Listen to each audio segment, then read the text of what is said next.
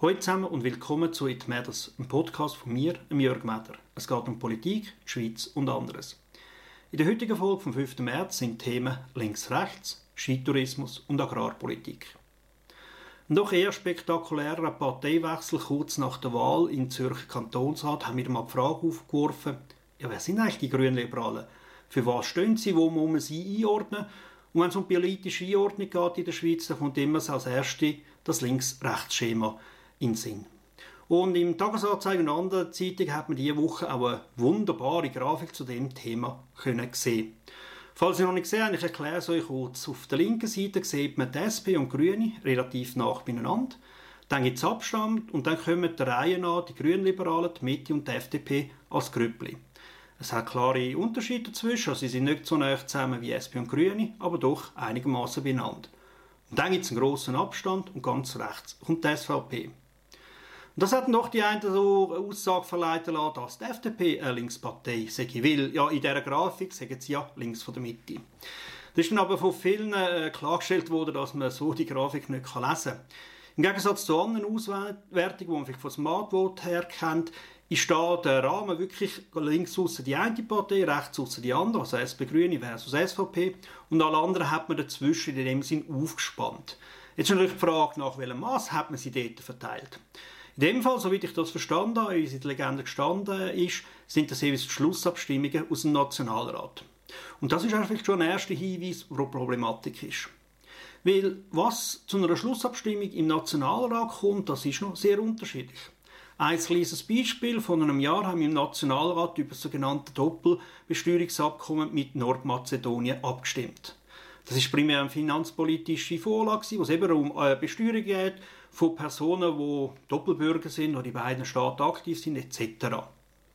Das ist eigentlich primär eine Formalität, aber die SVP hat diese Vorlage mehr oder minder einstimmig abgelehnt als einzige. Das heißt, der Umstand, dass die FDP für ein sauberes Abkommen mit Nordmazedonien eingestanden ist, hat sie in der Abstimmung auf die Seite der Linken gedruckt und natürlich entsprechend in der Grafik, die ich vorher erwähnt habe, weiter nach links gedruckt. Jetzt werdet ihr überlegen, warte mal, Nordmazedonien, da gibt es noch ganz viele andere Staaten, mit denen man Doppelbesteuerungsabkommen könnte haben. Korrekt, das gibt es tatsächlich.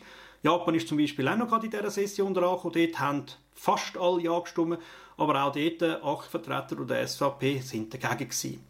Aber natürlich, prinzipiell könnte man das mit etwa 190 verschiedenen Staaten machen, so Abkommen. Und ja, die SVP hat ein bisschen die Eigenheit, dass sie bei sehr vielen von diesen Staaten einfach mal grundsätzlich dagegen sind.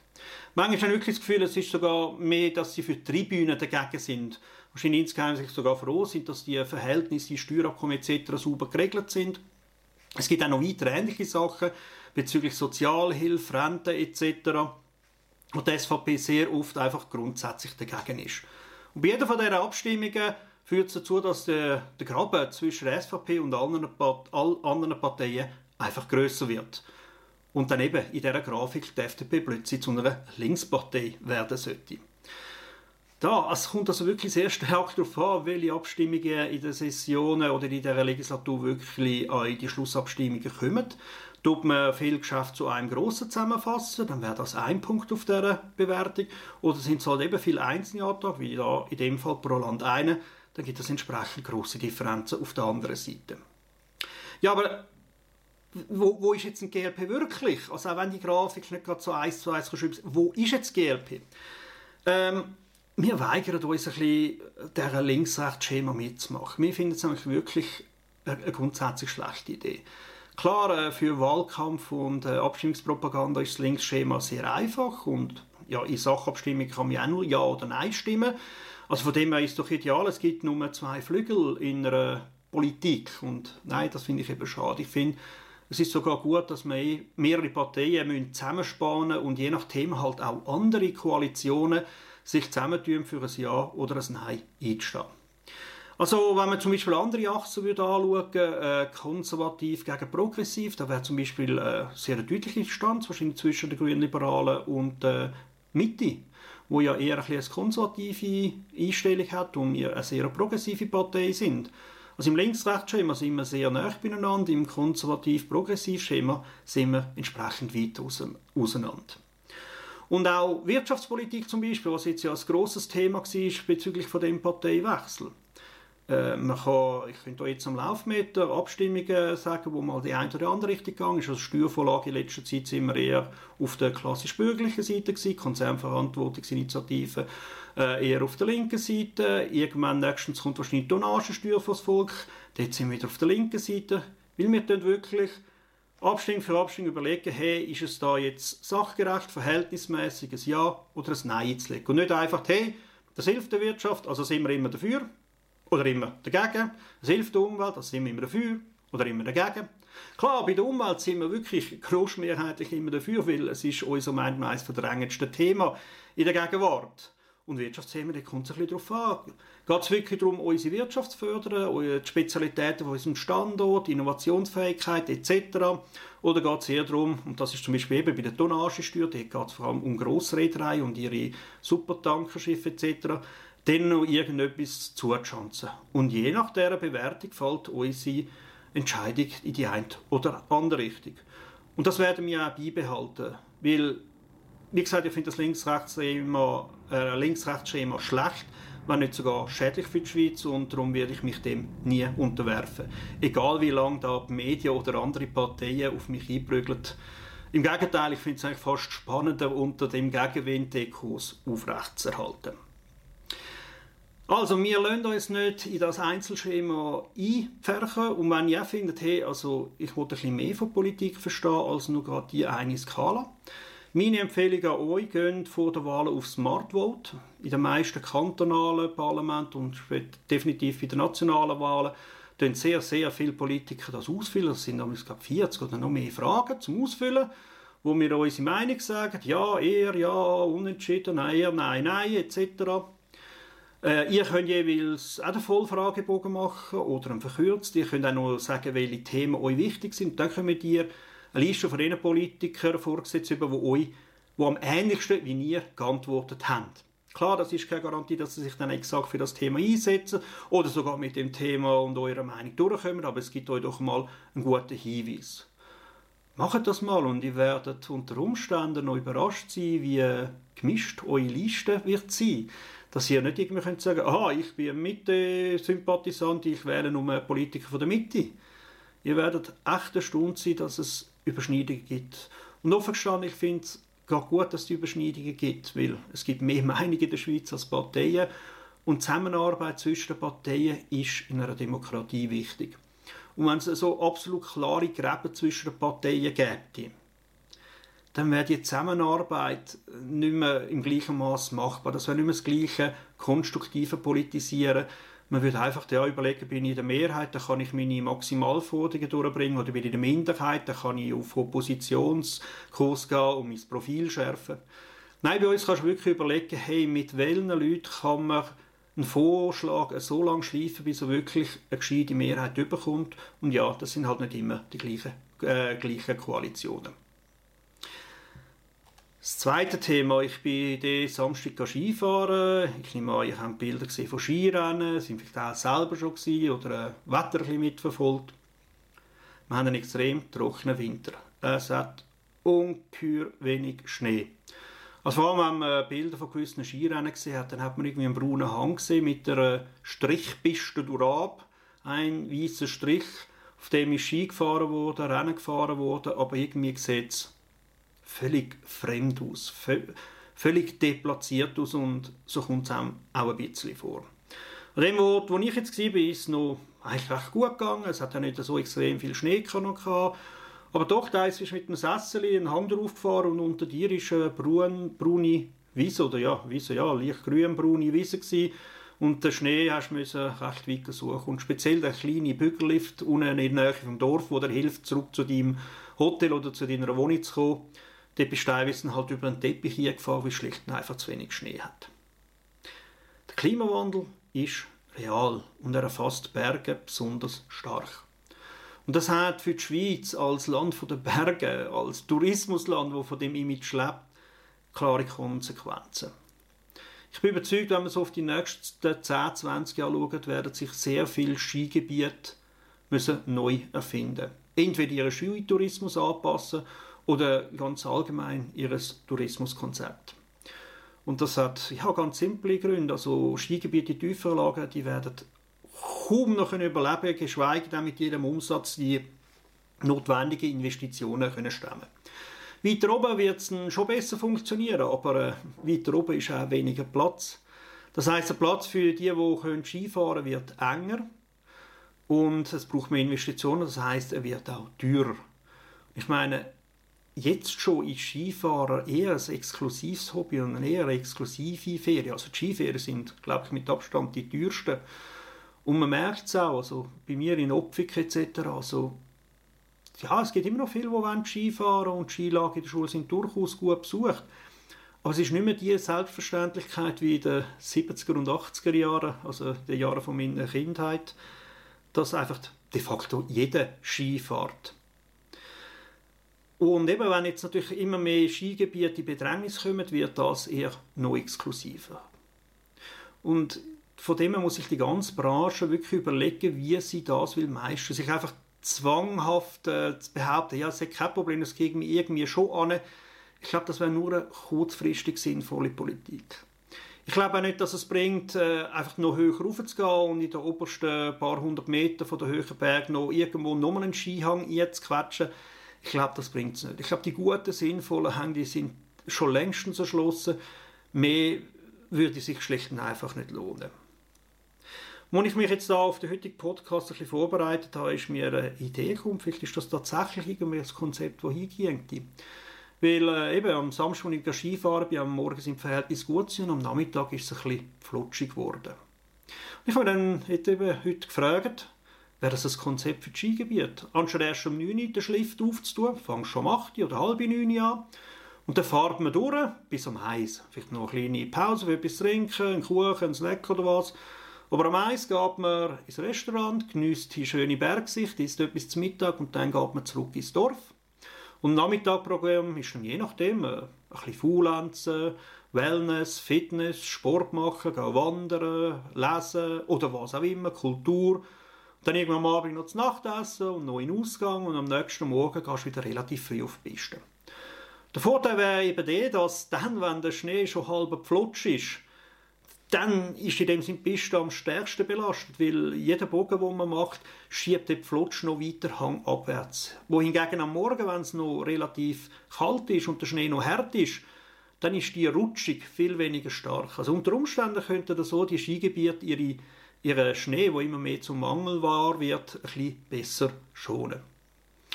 Also, ich glaube wirklich, unsere Skigebiete müssen sich neu erfinden ihre Konzepte anpassen, also im ganzen Alpenraum, also nicht nur auf die Schweiz bezogen. Und ob ich mit 65 oder mit 70 noch gleich oft kann und will Skifahren, wie das, keine Ahnung, Generation von unseren Eltern gemacht haben, ich wage zu bezweifeln. Aber ich glaube, unsere Alpen haben auch sonst ein Potenzial für Tourismus und Winterferien. Aber die klassischen Skiferien, das wird nicht mehr das gleich grosse Geschäft sein wie bisher. Kommen wir zum dritten Thema, Agrarpolitik. Äh, ich mache das zum Thema, weil in dieser Woche vom Nationaltag, in der zweiten Sessionswoche, Frühlingssession 2023, wird äh, Agrarpolitik 2022 und plus ein großes Thema sein. Und Agrarpolitik und Grünliberale, das ist durchaus ein schwieriges Thema. Weil irgendwie werden wir als Feinde angeschaut von gewissen Landwirten. Mir ist bewusst, bei weitem nicht von allen. Und ich glaube, es gibt mehr Landwirte, die durchaus äh, Sympathie oder Verständnis für uns haben, für unsere Positionen, als man allgemein in den Medien wahrnimmt. Sache ist aber die auch ähnlich wie beim Skitourismus. Ich glaube, die Agrarpolitik kann nicht exakt gleich weiterlaufen, wie das in den letzten 30, 40 Jahren gegangen ist. Mir ist aber auch bewusst, dass die Landwirtschaft in der Schweiz eine verdammt harte Position hat, eine verdammt schwierige Position hat.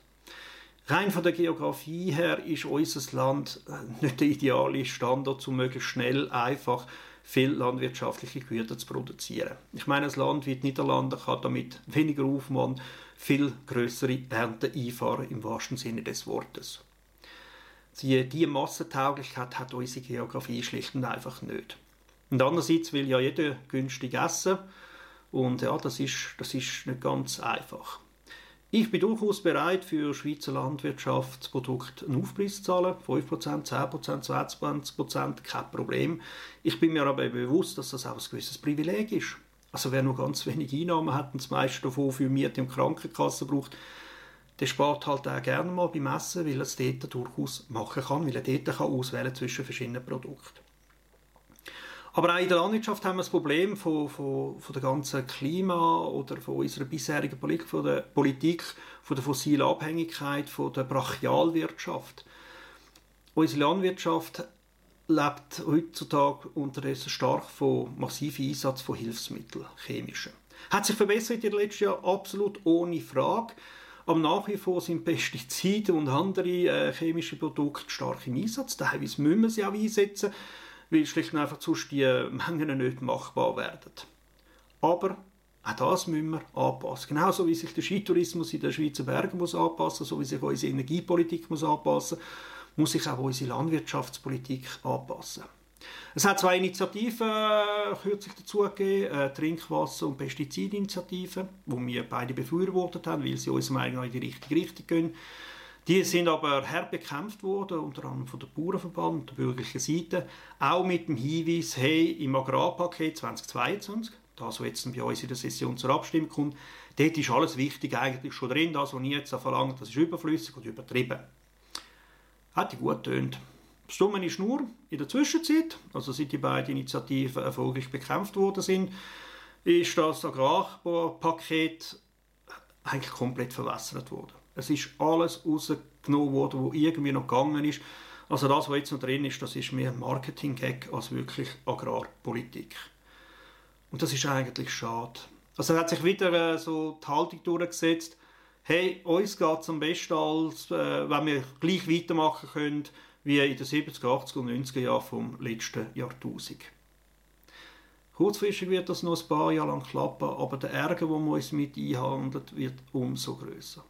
Das gleiche mit der Energieversorgung. Also ich meine, dass Solar- äh, und Windkraft Potenzial haben, das weiß man schon länger als das Jahr. Und erst jetzt nimmt sie einigermaßen an Fahrt auf. Klimapolitik, Klimawissenschaften haben schon lange gesagt, was ansteht. Aber erst jetzt, und auch jetzt hat es schon wieder Gegenwind, äh, ist das wirklich ein Thema, wo praktisch alle begriffen haben. Und das Dumme ist einfach, Klima wie Energie, aber auch Agrar, das sind, äh, das sind Gebiete, wo es relativ träge ist. Man kann nicht auf der Landwirtschaft in zwei Jahren umstellen. Das braucht Zeit.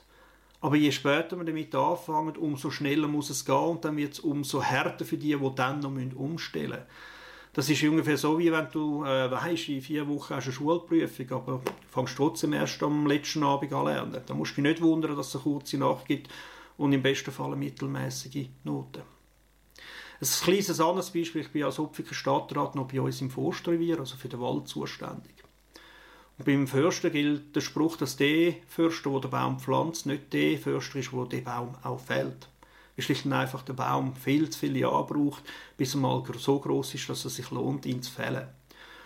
Und speziell unser Forscher, aber ich glaube, das ist in der Forstwirtschaft unterdessen überall durch, hat man erkannt, dass wenn man bei uns einen Wald pflegt, man den Klimawandel muss berücksichtigen Also man tut nicht mehr die gleichen Baumartenmix pflanzen wie vor 50 Jahren, weil der schlicht und einfach keinen Bestand mehr hätte. Also man nimmt sogar den Klimawandel vorweg und pflanzt einen Baum, wo dann vielleicht in 20 Jahren am idealen Ort ist, dann, wenn er einigermaßen groß ist. Wenn du jetzt die Baumart wird pflanzen, die jetzt optimal sind, äh, der grösste für ihrem Leben werden die im leicht anderen Klima müssen erdauern. Und wenn dann die nicht angepasst sind auf die höheren Temperaturen, längere Vegetationsdauern, Trockenheiten zu anderen Jahreszeiten, dann werden die nicht überleben, dann werden die kränklich sein und dann wird das Holz, das man dort fällen kann, auch nicht viel wert sein. Dann wird es im besten Fall können verbrannt, verheizt werden, aber nicht wirklich das Nutzholz sein im Sinne von Möbel und anderen Sachen. Also der Forst hat meiner Meinung nach da den Gedankenwechsel schon viel stärker vollzogen, weil er sich auch bewusst ist, wie langsam ein Wald auf Veränderungen reagiert. Und ich wäre froh, wenn die Landwirtschaft auch langsam in, in diesen Modus käme. Aber jetzt noch nochmal zu dem äh, Trinkwasser- und äh, Pestizidinitiative. Wir haben in der Kommission wirklich auf auf, auf, auf einen Kompromiss eingearbeitet, Anträge ausgearbeitet, wo, wo irgendwie einen Mittelweg könnten finden Aber dort, genauso wie jetzt da bei dem Agrarpaket, ist von der altbürgerlichen Seite einfach nur Nein. Komm, mehr nicht. Einfach Blockade. Wir wollen weitermachen wie bisher, möglichst wenige Änderungen, dann, dann sind wir zufrieden, weil das kennen wir, dann machen wir geradeaus weiter. Und dann in der Endabrechnung äh, haben wir dann bei diesen beiden Initiativen einfach sagen, so, äh, nein, mit dem, äh, wir machen nicht mit, wir machen geradeaus weiter. Mit dem können wir uns nicht einverstanden erklären und darum haben wir die beiden Initiativen unterstützt, auch wenn uns das Problem von den beiden Initiativen durchaus bewusst war. Aber es war in dem Sinne einfach das kleine Übel gewesen. und bei der Agrarpolitik wird auch das unser Abstimmungsverhalten prägen. Man kann nicht einfach in der Landwirtschaftspolitik das Gefühl haben, es ginge weiter wie immer. Mein, meine, mein Wunsch an die Landwirtschaft, an alle, die in diesem Beruf arbeiten, Bauern, Landwirte, Förster etc., kommt von uns zu, sagt, was euch wichtig ist, sagt, wo ihr könnt mehr machen und wo ihr Unterstützung bräuchtet, um das zu erreichen. Und dann können wir so einen dritten mittleren Weg finden. Aber wenn ihr einfach immer noch sagt, Blockade, nein, nichts, dann, dann wird es ungeheuer schwierig und dann bleiben, und jetzt sind wir wieder beim ersten Thema von der heutigen Podcast-Serie, dann brauchen wir gar nicht mal eine Achse links-rechts, sondern nur schwarz-weiß, die eine und die andere Seite. Und schaut euch andere Länder an, die das haben. Das ist nicht gut. Die Schweiz funktioniert so gut, weil sie Sachpolitik betreibt und halt auch fähig ist, zwischen den beiden Polen um Lösungen zu zwingen und zu finden und irgendwo der typisch Schweizer Kompromiss, der dann halt wirklich für die grosse Mehrheit funktioniert und das wichtig ist und nicht über ein paar wenig superglücklich sind. So viel zum heutigen Podcast. Danke fürs Durchhalten, danke fürs Zuhören, fürs Kommentieren und das Weiterverbreiten. Ich wünsche euch einen schönen Tag. Ciao zusammen.